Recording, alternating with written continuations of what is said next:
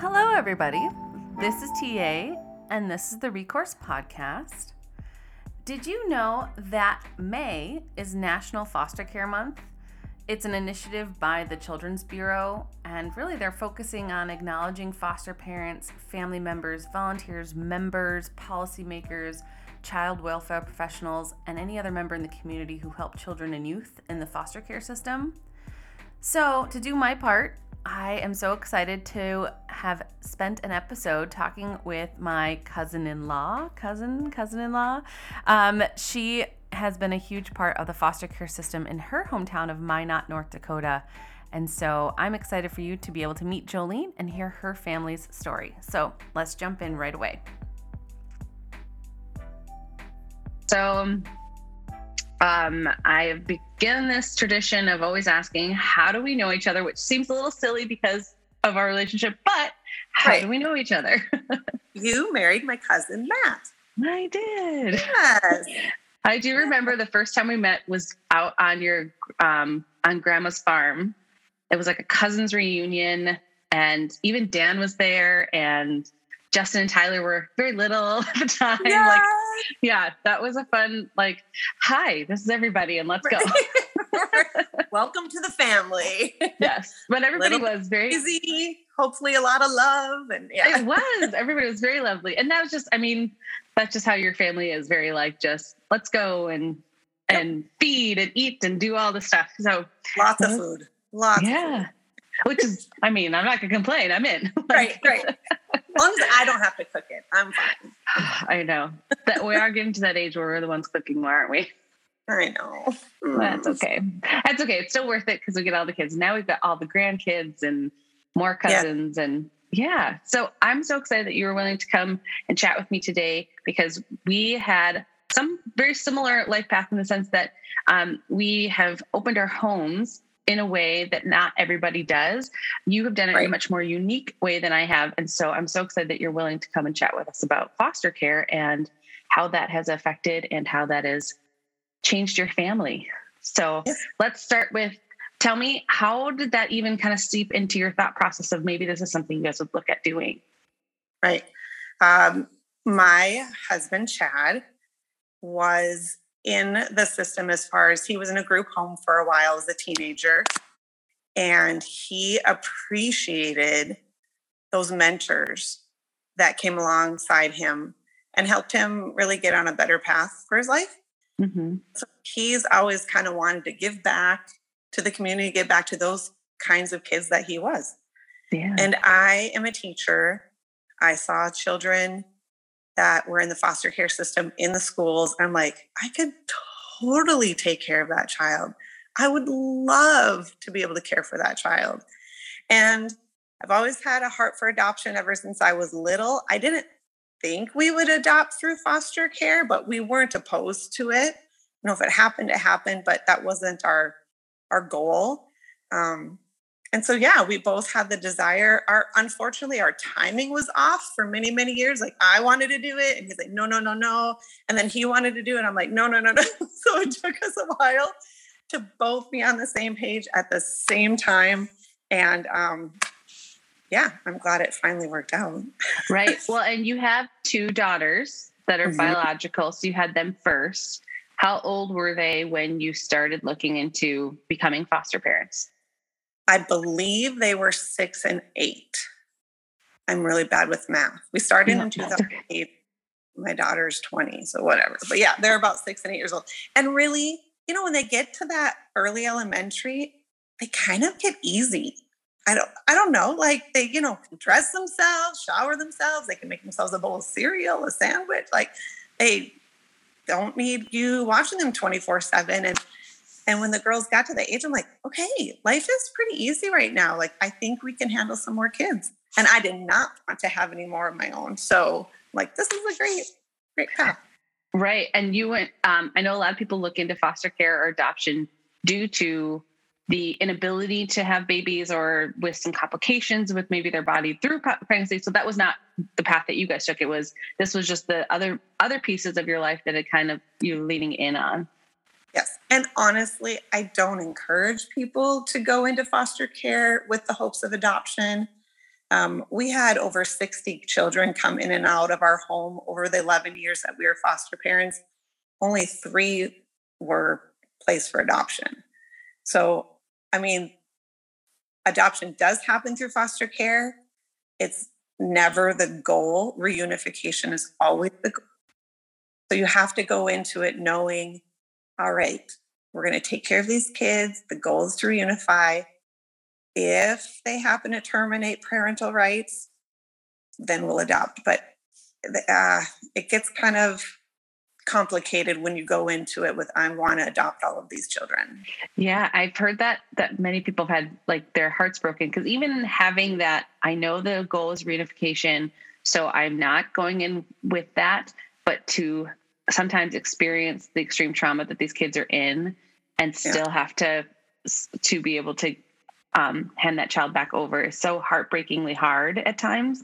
Like I've heard stories of families that also like we weren't going to adopt and then they really were pushed to adopt because this child didn't have any other options and then it still fell through and so that heartbreak that it's never a guarantee the same way it is if a child is going through the adoption system where it's a guarantee because they've already gone through that initial steps right right yes yeah. and it's and it is heartbreaking every time a child mm. goes back um, even if it's back to a healthy home. I mean, you know, we say healthy, but kids don't get mm-hmm. removed from healthy families. Mm-hmm. Um, but there are families that do become healthy, do jump through all the hoops. Um, you know, quit drinking, quit doing drugs, get the toxic people out of their life, and they're ready to have their children back and raise them. Mm-hmm. And those situations, it's it's very heartbreaking to, send kids back. Yeah. Yeah. One, I can imagine the upheaval for a child that's hard for them to process and to justify all those things. Like we said earlier, um, before we um, started started this episode, the for a child to be able to process some of those things, it's hard. Like they just don't have that introspection at that time. So that's that's got to be quite traumatic for them, regardless. What type of training are you required to do, or what did you do to prep you, your family, your husband to be ready to do that? Yep.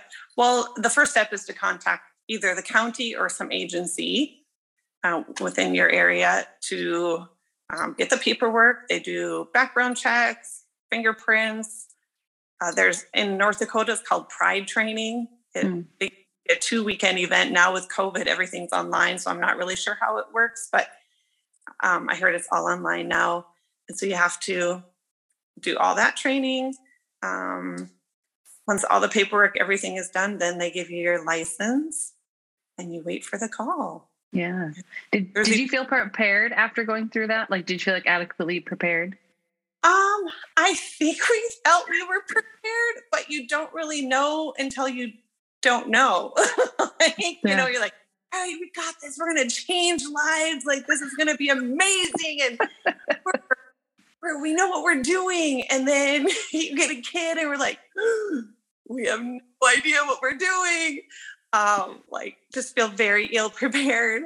But you kind of learn. And um, unfortunately, you know, you make mistakes, you have regrets. But I think that's in all aspects of our life, you know we're always growing and learning and that's painful yeah um, yeah Look, looking back i wish i wish i would have done better with the teens that came into our home mm.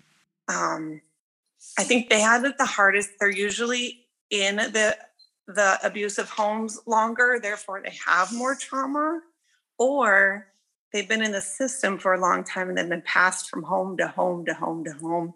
Every time a child is moved to a new home, it's a new trauma and uh, makes them not trust the next foster parents, which sometimes leads to more behavior problems, which leads to another home. And like, so we did our best to um, tough it out and not have a child leave our home into another foster home uh, only once did we have to let two little girls go. It just was um, it was just too hard on our other girls, our our daughters, and our marriage. Honestly, Mm-hmm. Um, mhm.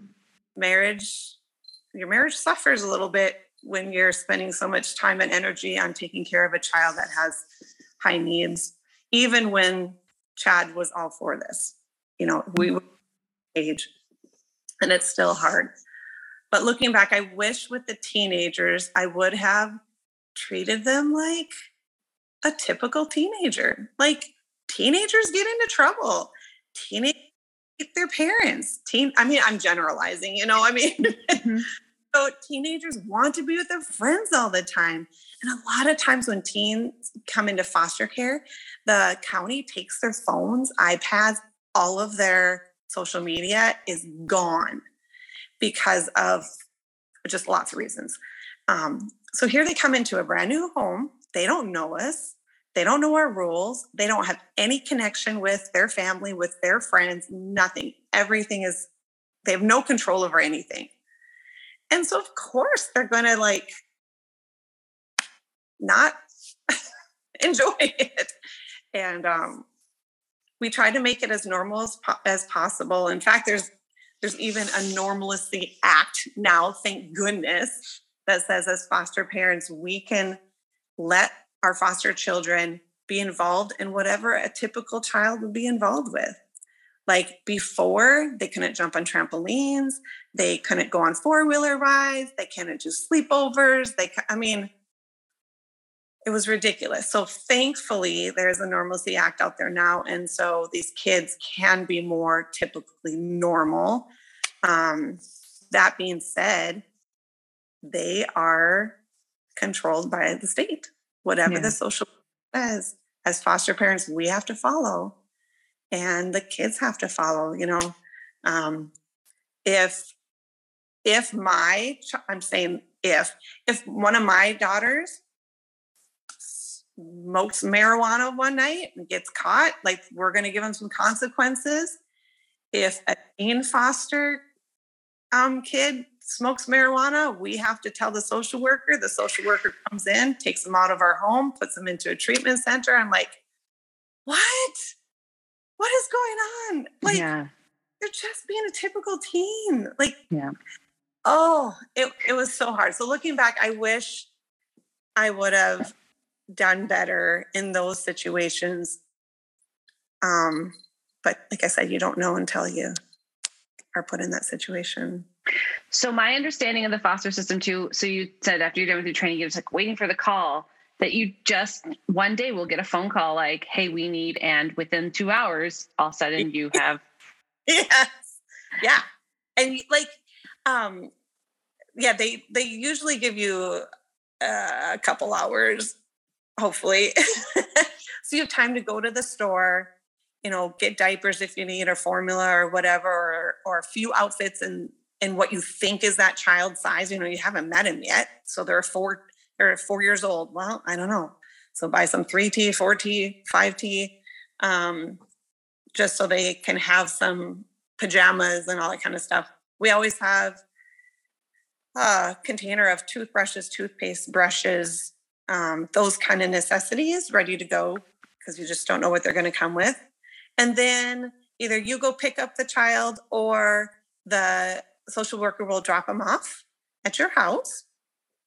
Sometimes we have information about like why they're, why they're in care. Sometimes we don't. Uh, we had our our our son now. We got him at three weeks old. We even had the wrong birthday. like, we didn't find out till later when we met his birth mom. She's like, no, it's he was born on this day. I'm like, oh, okay, that's lovely. so sometimes you just you just don't know. Um, and then the first night is typically the hardest just because you don't know the child. You don't know their if they have a routine, like what time do Mhm. they go to bed? We my kids go to bed at 8:30 some kids don't go to bed till midnight, you know, or um, so that first night is a little more tricky. We need you need to be cautious. Uh, if the child is removed for sexual abuse, you usually don't know that until later. So you just kind of treat every child as if they have been sexually abused. You're just extra cautious with shower time and bath time and bedtime. Um, I usually stand at the doorway, depending on the age, you know, of course, at the doorway and ask them, do they want a stuffed animal? Do they, you know, want the lights on? I just let the child take the lead. And, um, you know, do you want me to sing? I do ask them, we, we are a Christian family. I say, do you want me to pray for you? And some of the kids know, you know, what that means. Like, yeah, my mom prays with me. Okay, let's do that. And usually they pray for mom or whoever dad, you know, be with mom and dad. I want them to be okay. Are they okay? Lots of questions about, you know, where's mom? Where's dad? When can I see them? I miss them. I, I miss my dog. You know, they get taken out of their home. They don't get to bring their clothes, their stuffed animals, their toys, nothing. I mean, everything is just ripped from them. Uh, and um, so, yeah, we try to make that as fun and as pleasant as possible, especially the first night. There's a song I sing at night to my kids, and there's a song that we sing is Mama loves you, this I know, from your head down to your toes, hug and tickle and hold you tight, say our prayers and sing good night. Yes, Mama loves you, to the tune of Jesus loves me. And so for the foster kids, I was singing with Jolene. Jolene loves you, this I know. And there was a 10 year old little boy, actually, it was a big, big 10 year old boy. and I he heard me singing it with his sister, and his sister did want me to tickle her. So I'm like, all right, we'll do it. It's just head and toes. So we're fine. And um, when I put him to bed, he goes, Can you sing that song to me too? I'm like, Yes, I can. Yeah. And he goes, But can you tickle me too? I'm like, Oh my goodness. Yes, I can. And so that was our routine, you know, every night. And he'd laugh and he'd move his feet so I couldn't get his feet, you know, and um, yeah, I just have a lot of those fond memories. And I'm hoping that they can remember that, remember that connection, remember that there is love out there and there is safety out there for them. Mm-hmm. Um, and that they find that. So these kids, a lot because they're pretty close in your community. Have you seen any kids that have come through your home uh, in you know at the grocery store that I you know six weeks later. Yeah, which which can be amazing, but can be really awkward. Like sometimes they'll run up and give you a hug, and here's this mom just staring you down, like, "Who are you?"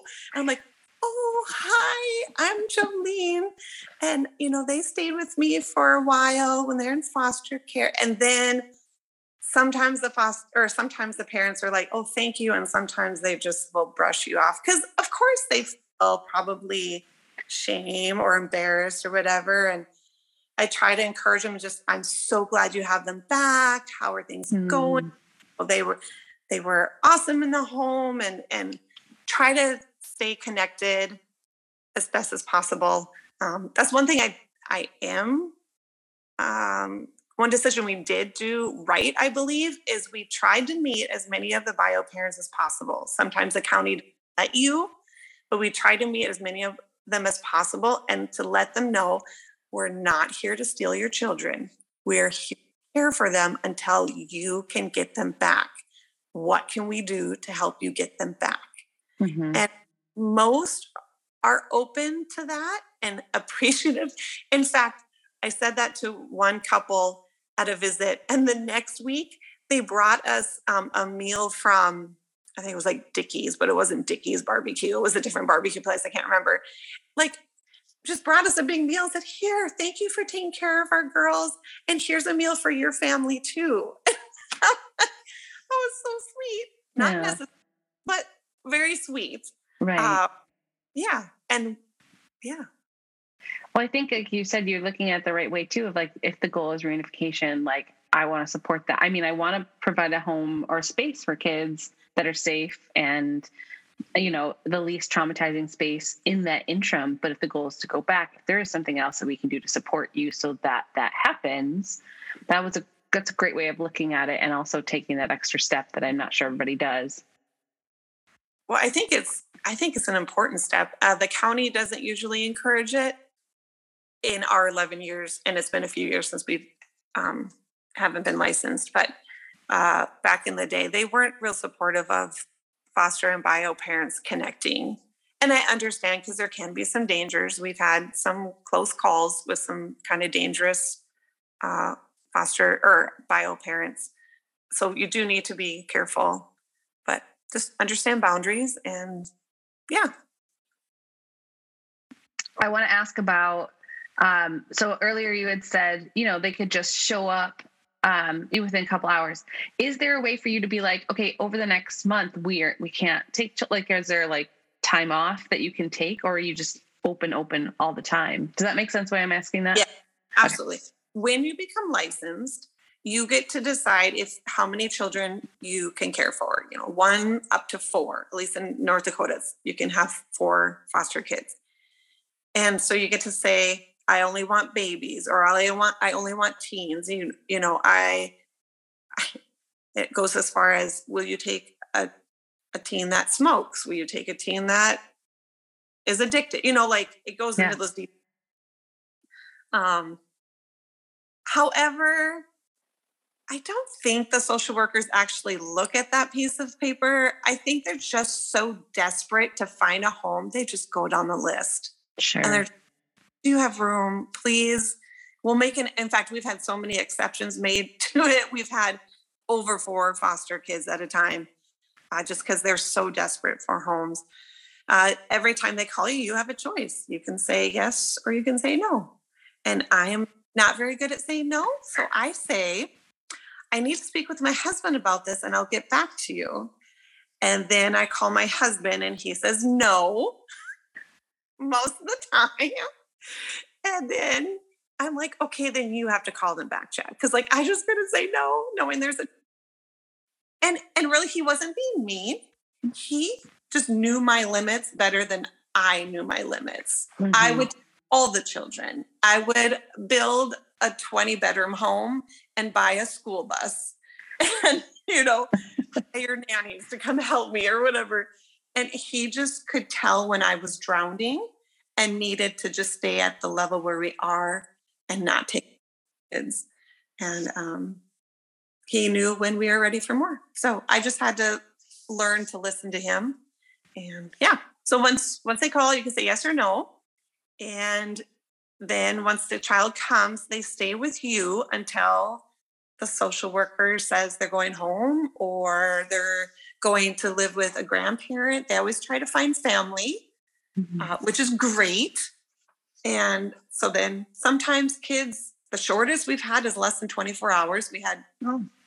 after our new our first infant was less than 24 hours. and then uh, the longest we've had was over a year. We had one boy from age 12 to age 17 off and on and that probably accumulated to a couple years in care but that was really just would go back and come back. Um, yeah. So it just really depends. Every situation is unique. Every child is unique um, which makes it i love i love getting to know kids and people and personalities and hear their stories and oh i need to tell you a fun story so we had a teen, and she was not from America. She was from Africa, just recently moved to America and went into foster care. Um, and so she was still getting used to living in America. In Africa, she worked very hard. She'd have to get up before school and clean the house. And, and she was so thrilled that we had a broom that had a long stick on it. And I'm like, or a long handle. I'm like, what do you mean? This is a broom. And she was, oh no, no, no. And she would describe her broom was just like the the she just have to hang on to the bristle mm-hmm. part. Yeah. I would bend over and she'd put one hand on her back and she bent over and she showed me how she would sweep back and forth her house. And it was a dirt house. So that she was just sweeping the dirt. Never. Yeah. and then she'd have to cook and then go off to school and and come back and, and help with the family. And so we all, the teens, we had five teens in the house at that time, our two girls and then three other teens. And so we had like a chore list. Well, she loved cleaning. So she ended up doing the other teens chore list. I'm like, no, no, no, this is not how it works. You all do your part. I she loved cooking. And first time I got the hand mixer out, she was like, What is that? I'm like, It's a hand mixer. You plug it in and just, You don't stir with a spoon?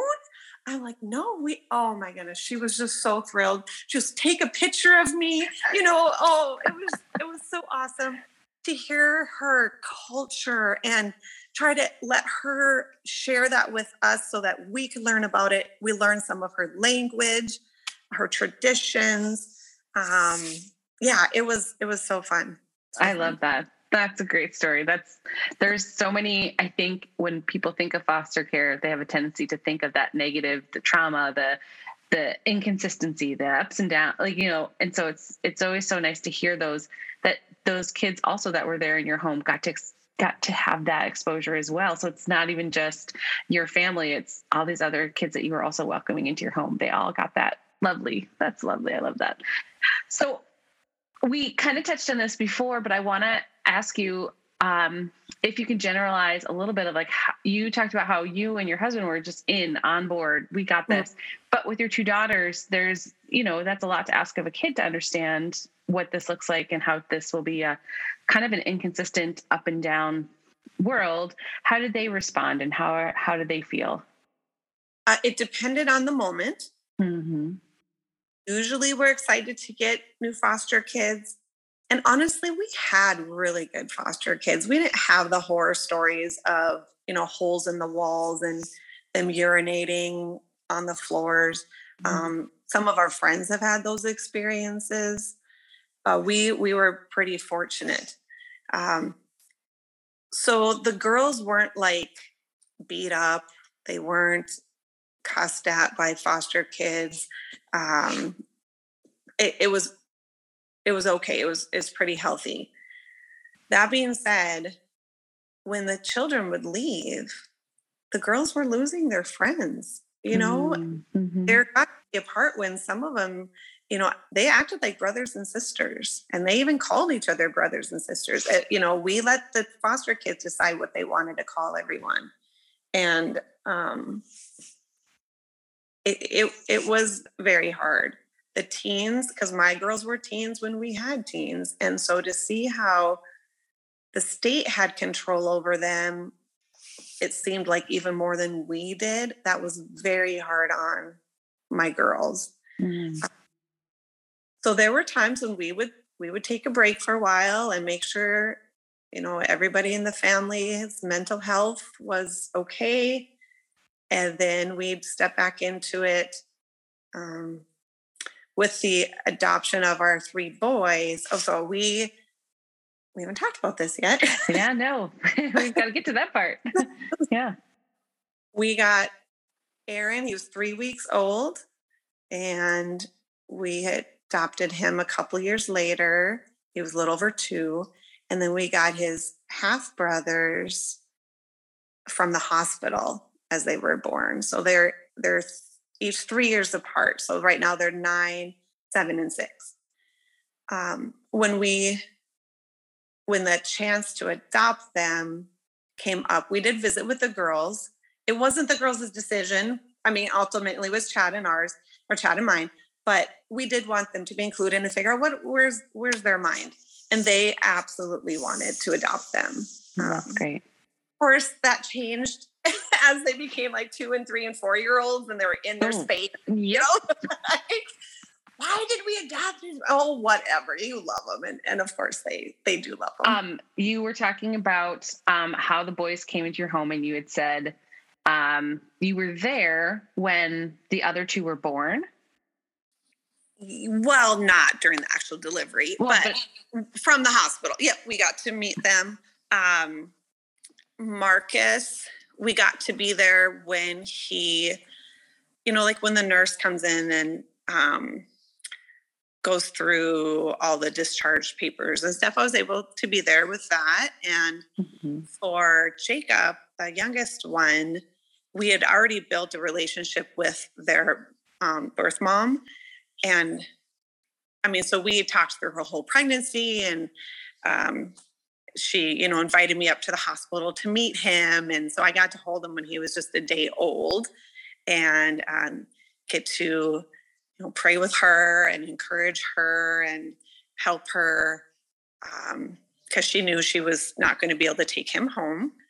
And yeah, and then she did have another little girl and we, i was able to go to hospital and meet her too and she was able to take her home and you know we supported her in that we're like whatever you need to you know any help you need to um, keep your baby uh, unfortunately after a few weeks she was put into care so we did care for their little sister for uh, a little over a year and then their birth mom got her back and okay. so that was a success story. Uh, we had already adopted the boys at that time, so uh, she could not get like she can't get them back. but we we do stay connected. We hang out, uh, send pictures. Um, you know, she's invited to all their sports stuff and school stuff, and uh, we kind of not quite co-parenting, but we they're she's involved in their lives and they get to see their other siblings too. Yeah. Yeah, I think that's beautiful. And we talked about this a little bit too. So I come obviously more through the adoption community, and there is quite a split in the adoption community of open versus closed adoptions. There right. are people who are very hardcore, like it's just too rough to have an open adoption. Go the closed route. You don't want to ever lose that kid. You don't ever want to have Ugh. crazy ex family members or whatever. And yeah. I think that there's so much beauty also in what you're doing. And I think I would hope more people would be open minded to it or at least open to the thought of it because I think that really can be. And like you said, he, your boys have other half siblings or full siblings that they should have the ability to build relationships with. And that I think is beautiful. And it's, I'm assuming it's not easy all the time, but. Correct. not at all. but worth, but I mean, what real family is easy. I mean, even our, yeah. just. Yep people were stuck with. yep. So yep. I think that and, that's great. Yep. And actually, North Dakota, it's closed adoption. They do not have open adoption in North Dakota. okay. So, and I was not aware of that until after we adopted boys. And I had told their birth mom and said, yeah, you can, you know, as long as you are healthy and on a good path, we will, you know, birthday parties and meet at the park. And because I thought we had an open adoption and not until later I found out but we still have an open adoption, just not legally. We don't. Yeah. The the mom doesn't. The bio mom doesn't have a legal precedent to say I have to see my. Gotcha. Correct. That makes sense, and I think that's part of why I think it's so beautiful that you're willing to do that. And I also really appreciate you hearing hearing you say there are boundaries in place too. Like there yeah. are strategically appropriate boundaries for your children so that it's not just a i mean you're going to expose them to anything or anything it's the right. when the rights everything is going well then that should be appropriate yes like they have not met their bio dads sure because now is not a good time for that but sure. we are the makings of it meaning getting their contact information and i'm kind of doing some research about how to make that connection, how to walk the boys through that, the ups and the downs, because they're it's traumatic. It's traumatic. And any adoption means that their birth parents either didn't want them or was not capable of caring for them. And mm-hmm. that is traumatic. I follow some Facebook pages um, that are very hard to be in, but it's good for me to hear. They are adult adults who have been adopted mm-hmm. and hear their trauma through their life. And I'm trying to learn from them so I don't replicate that trauma as much in our boys' lives. Uh, but it's, it's the adult adoption trauma um, is is very real.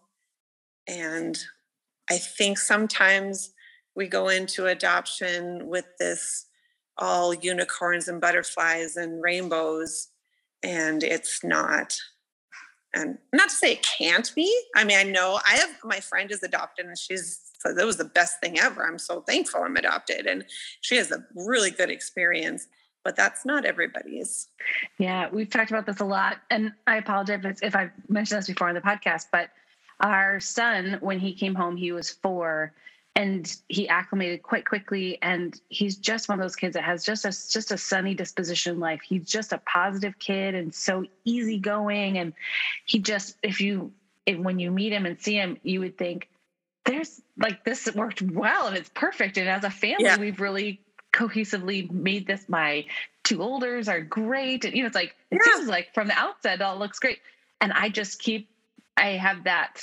realistic view of sure, at the moment, it's good, but that doesn't mean two years, 10 years, 20 years from now, he's going to have to go through a lot in processing what it meant to leave a foreign country yeah. to become you know come here with us and and to join our family. And i want to be able to help him through that when that comes. But at some point too that might not be me who can help him through that. That might be something he has to process on his own or may need outside um, support in that. And i think it's just naive to think well it's good and it's always going to be good. And you know so i think it's important like you said to keep an open mind to do our best to ensure that we're not causing more trauma or yeah. to give them the support that they need. And I think it's hard for kids because they're not necessarily exhibiting that stuff.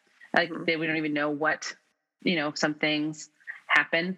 Um, the best example I can give of that is we were driving. This literally happened about three, four weeks ago, and my son had made a comment about we were talking about what we were going to make for dinner that night, and he's like, "I I'm happy that I eat so much," and he was basically, and then he brought up in India, he only had rice. Like there, you know, like he was talking about this memory or this feeling that his friends didn't have enough food. And so he's still thinking through and processing that like we eat whenever we want, whatever we want. And that was not true of his of his world. But it's like he was young enough that he didn't quite get it. So it's like he didn't realize what he was kind of saying as well. So it was like that weird those pieces are going to continually come up yeah. for him and how we help him process through that and yeah it's hard. That's a, the adoptive piece or you're like i can't you can't see every piece of it but you do your best to right right. And bottom line foster or adopt or even our bio children they they want to be heard. Mm, mm-hmm. listen without speaking right away back our opinions or our thoughts or our you know i know the right way or, or, like they just want to be heard. And um, that's something maybe that has been a positive thing about now raising teens and having foster teens and foster kids is we've chad and i are learning how to listen. Mm. no just to sit and let them let them talk you know out. You know I, I i love talking with teens and i i kind of wish they would talk between like four and six o'clock in the evening, but that doesn't always happen. So, you know, it's a lot of 10:30 you start your conversation and it goes until 12 1 in the morning. But oh my goodness, is it ever worth it? Yeah. So so worth it.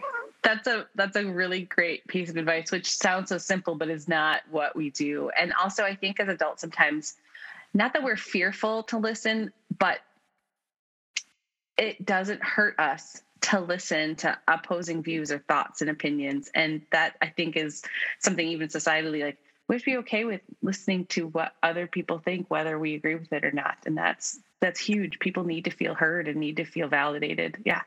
One thought I had before or as a foster parent was oh these kids coming into my home they're just going to love it and they're going to be so thankful that we're taking care of them they're going to love our home and um, we have lots of toys and we have a playground and you know the teens are just going to love that blah blah blah. No. Like we're not all that in a bag of chips. I don't know the phrase that's not the right phrase but yeah, you know no, like right. not that you know they they are thankful but they still have, they're in your home as a foster child because something bad or many things bad have happened to them. And we daily reminder of that. Right. And I'm assuming most kids want normalcy, or even if normalcy was traumatic, mm-hmm. there's still a desire to be back in a space that feels the most at home in some respects. And I always think of it this way with re, um, we talk a lot in our home. Our friends are not, our kids are not our best friends. And so, you know, we are very strategic about our boundaries and like yeah. wanting to create structures for our kids that make them feel safe and make them feel like they can independently do things. But that doesn't mean they love it. They don't love the rules that we place in our house. But our phrase in our house is every rule in our house is to keep you safe and healthy. Like there is no reason there's no other reason we have rules but to keep you safe and healthy. And but yeah. kids don't get that. They don't nope, love that. No no and usually a foster kid comes in has not had rules usually. Mm, yeah, not had yeah. structure. Like um we had this one kid came home and i said okay let me look through your backpack. And he said why so well we got to see if you have homework or if you did anything during the day and it was so foreign to him because his family didn't go through his backpack. I don't know yeah. what all his papers that they just ended. I don't know. Um, and so he got to learn that okay, Jolene is going to sit down and study spelling with me. He didn't always like it, but you know, um, actually he did usually like it. He thought it was pretty fun. Um, eating at a kitchen table. That's the only place, and I know mm-hmm. some families don't, but we eat at a kitchen table. That was foreign to some of them. Yeah. The fact that um, we had a a 12 year old come to our home, he didn't own a toothbrush. Mm-hmm.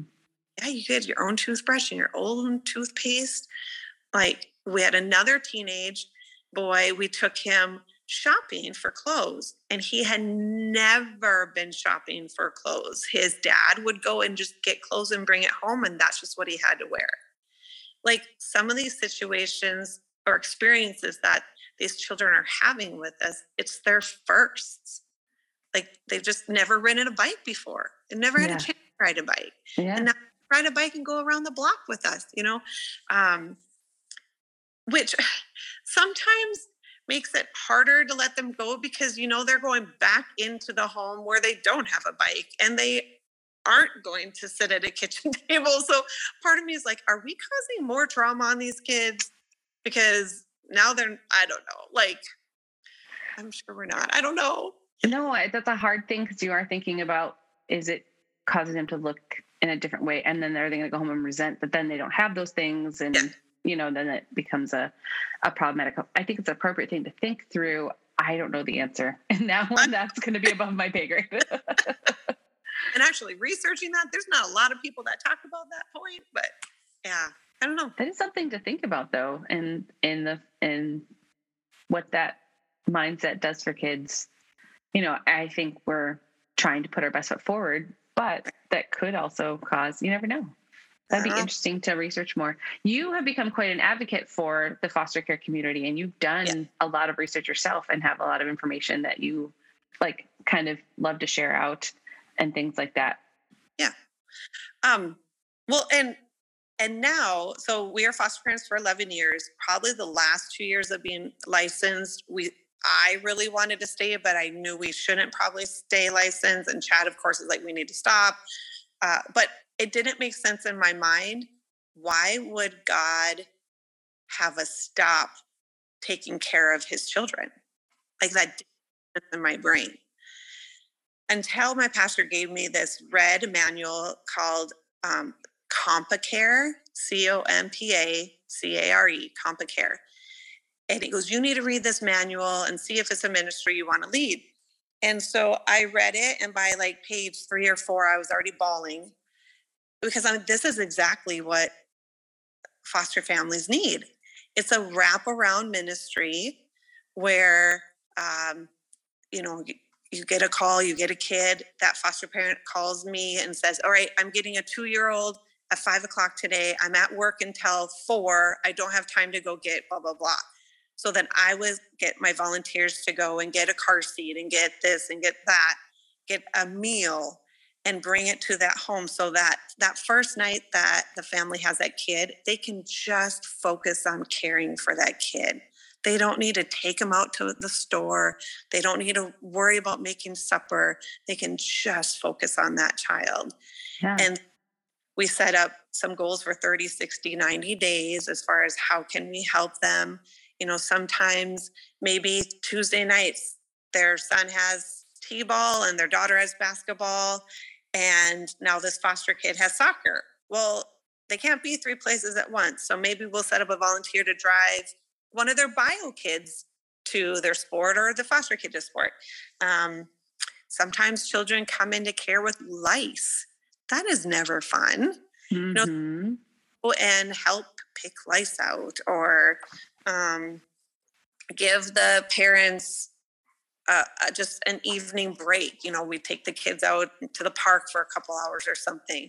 It's a wraparound program because we want the child to stay in one foster home, which means that family has to be successful with that child. So as soon as that family is so frustrated, they're not getting their needs met from the county because county is just overworked and stressed, then foster families quit.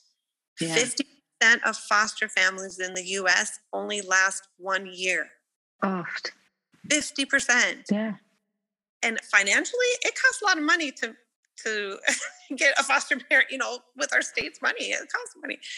And um, so CompaCare is there. So hopefully these families will stay in it long term and be healthy and these kids can have a good experience in these foster homes that's what we're doing now yeah so is that a regional ministry or is that a national ministry it's a national it's headquartered okay. the um, missouri area and we Minot has the first CompaCare in North Dakota. There's some in Minnesota. Yeah. Yeah, and, and they call it different things. Like CompaCare is like the actual ministry, but once you take it over, you can call it whatever you want. So sure. Yeah. And it is a church-led ministry. Um, and the goal is that you're like, so I go to Journey Church. So we have foster families in our church. We take care of our foster families. Mm-hmm. And each church needs to take care of their own foster families.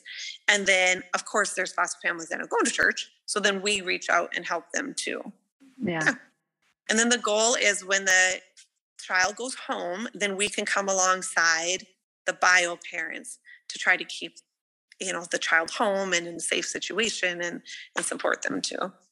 Yeah i love that. We have um i know in our community there is a foster care group called real um Reel Hope. And they are a ministry that they create uh, basically mini video clips of the kids. Like it's almost like not like a dating app, but kind of in the sense of like they create these video clips of the kids and who they are and all that kind of stuff to also help with some of that with foster and adoption and things like that. And so I've seen that side of the ministry. So this is a whole other side of the ministry that I have not seen that I think is really unique and um, obviously helpful. Like in my head, like why hadn't I thought that those things would have existed? Like that is and in the adoption world, we have communities that we, you know, um, groups that you join yep. and things like that. And there's some of that um, care and support, but I've not seen it from this way. And I love, I love yeah. that. That's great. Yep. And you're On- enjoying doing it?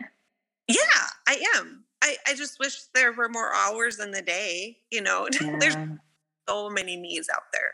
Well, so for sure. And now our county um, has accepted our ministry, and so we're working hand in hand. So now, not only are we getting foster care, needs, we're getting county needs, and their needs are huge. Like it's it's just it's just so overwhelming the needs that are out there. And I don't know. I think everybody, not everybody's going to be a foster parent. And I don't mm think everyone should be a foster parent. However, everybody can do something. Just yeah. do one thing. Find one foster family and say, I'm going to help you this week what can I do? And usually foster parents say, Oh, I got it, I got it, I got it. You know, they don't want to ask for help. That's pretty yeah. common. or I think most people, but especially foster parents, like, oh no, no, we decided to do this. It's our fault. No. um, so you kind of have to say, no, I am going to help you this week. And if you don't give me a need, I'm just going to do something for you. So you might as well give me so I can, can do that. But um, yeah. So we we do help the county if the social worker has the needs. We try to reach out to, um, to them, and it is a, a great way for someone who maybe they like to cook. Mm-hmm. Bring a meal over there. Maybe they hate cooking, but they can mow a yard. You know, if you children in your home, it's hard to sneak away and mow a yard. Which reminds me, one time I had a baby girl on my back, you know, carrying baby wearing her, and then I had a little playpen for the two year old, and then the three and four year old were riding their bikes, and I'm mowing the yard. And this teenager rode his bike by, and all of a sudden he turned around, came back, and he goes, Can I help you? And I'm like, What? Sure can. help. and he mowed my yard. Oh, that's so sweet. That was the sweetest thing ever. And I was just able to go and play with the kids. And you know, I over my shoulder, like, oh, are they running in the street? Are they are they chasing me? You know, I don't want them by the lawnmower, you know. Um, I could just go and enjoy the kids. And this young man mowed my yard. You know, what a blessing. And yeah. blessing to people. It just be something little. I love that. I I'm really glad that you shared about that. I'll put that in our show notes too that we so people can find and maybe I'll look for some of the regional like you said that's based in Missouri and then there should be regional ones within Minnesota and and other places and hopefully other people can find within their region where they're listening. I think that's just a fantastic organization that could like you said um, sometimes people feel drained especially now in our economy giving more money so being able to do something as simple as like you said make a meal or yep you know offer support in a different way. Like hey if my kid is carpooling if we knew of a family that was doing that and they're involved in an activity that we're involved i mean you know that stuff's so easy to do just to go that extra step to offer rides. And yeah you're right. There's so many ways we can support each other we have a way. family in our church now that has three three kids um, 18 months and younger i believe or 24 months younger. And just so what we do is when she lets us, because sometimes, you know, she sneaks in without telling us. We meet her at her vehicle and help carry in a car seat or put the other kids in the stroller and help her get to the seats. On and if one is crying, you know, I'll go and stand with that baby in the back while she's caring for the other so that she can still go to church. Yeah. You know, I remember having a three, two, and one year old or two, one, and infant and trying to even get through the church doors. I'm like, why am I even coming? What? I'm just it, out in the foyer with these kids. I'm not, you know, it was kind of hard to go and do anything. Yeah. And there was the one time I had three men in our church come and each take one of my children and get their coats on and and get them out to the vehicle. And I'm like, good job, dads. You know, seeing this mama in need, and they just all came and oh, there's there's some good people out there. And yeah. Yeah. That's fantastic. So you made a comment earlier that um, piqued my interest. Of you said, you know, I think in a perfect world, like, oh, everybody should. I think adoption parents. is like if everybody took one adopted kid, there wouldn't, you know, or everybody would foster. But you kind of hinted at like, but not everybody should. Like, you know, there's going to be homes that that's not appropriate for. What do you think is the biggest indicator that this might be a good fit for you, or what are things you would be like? I would hope families that foster would have these qualities or these expectations. Well, you need the space. I mean, just legit. Uh, you need to have a bedroom open for them, and they can share bedrooms with your bio children. Uh, the age there's age rules and stuff, so you have to figure out what your state does with that. Um, I think you have to have a love for children. You have to have a willingness to be uncomfortable and be okay with that.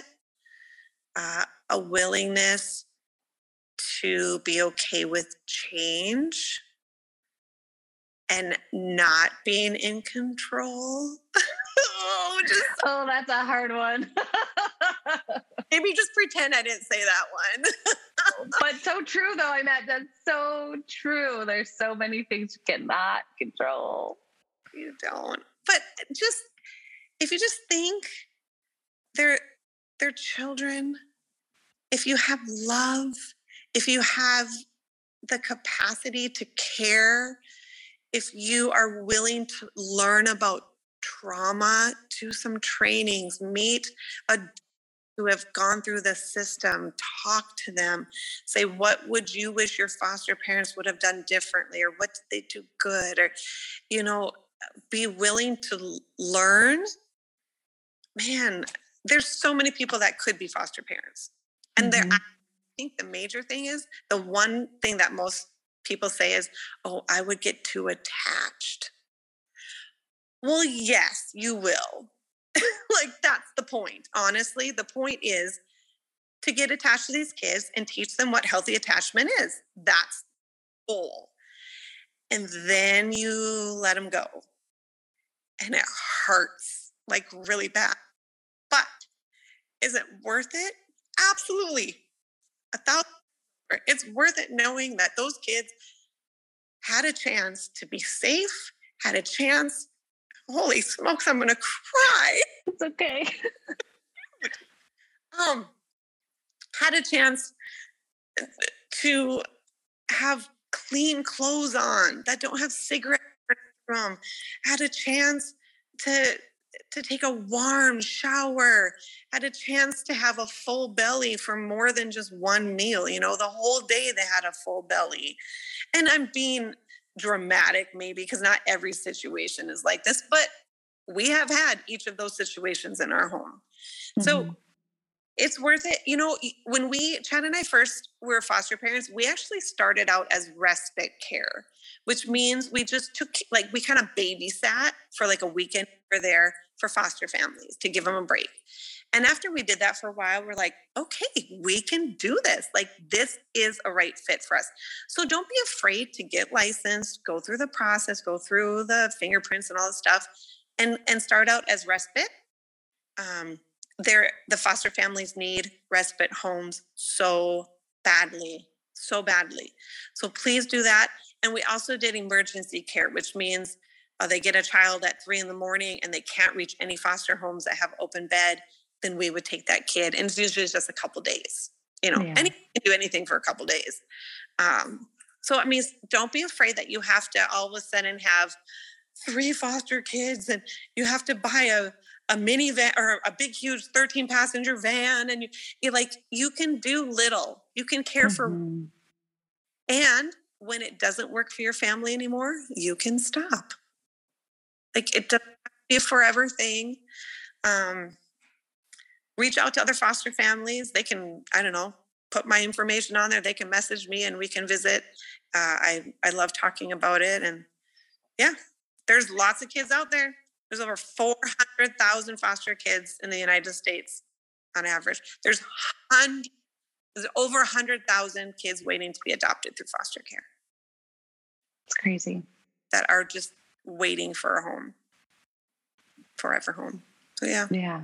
The needs are out there. Well, I appreciate your ability to talk about it in realistic views too and not sugarcoating it to make it seem like the this is the best thing to do in the whole world to have a realistic view of what that means for you what it meant for your marriage what it meant for your children what it meant for you know day in day out life. I think that's really important to hear somebody talk from an authentic standpoint and and be able to support that community in such an amazing way and to look at it from so many different ways as well. Like so you've done it um, specific ways where you've like you said between respite emergency care full care and then now on the backside of being a, a surrounding care. I think that's amazing. So you Thank you. did a wonderful job. I really appreciate you sharing. It was so great. This was fun. Yeah it's always fun. I'm always like oh, what's next time we're meeting? Like let's do it again. You know me in this summer right? Oh yeah probably. I'll bring the equipment. We'll set it up. Anything you want to leave us with or any other information you wanted to share? Um, i just think as individual people, reach out, find someone. You know, even if it's not a foster parent, there are people in your community that are in need. Mm. You go and be a helping hand, uh, whether through your church or where, you know, contact a school, contact your social services. Um, there's contact your homeless shelter, uh, food pantry, something, you know, um, don't, don't waste, don't waste today or Yeah. tomorrow. So yeah. I love that. That's great. All right. Well, thanks again. It was lovely. It was lovely seeing you and talking to you again. I'll see you this summer. Yep. Bye. Bye, Jolie. Isn't it amazing to hear somebody's story when they're so passionate? And I don't think there's a better word to describe how Jolene and her family have been about the foster care system. Thank you for using your passions to support your community, and thank you for taking the time to come and share with us. There was so much information that we wanted to give to you, the listener. So make sure if you have time, check out our show notes. There are links in there of ways that you can find out more and specifically ways that you can support your own community for the foster care system. And as always, I'm just so grateful that you take the time to listen to this podcast. And I will see you guys next week. Thanks.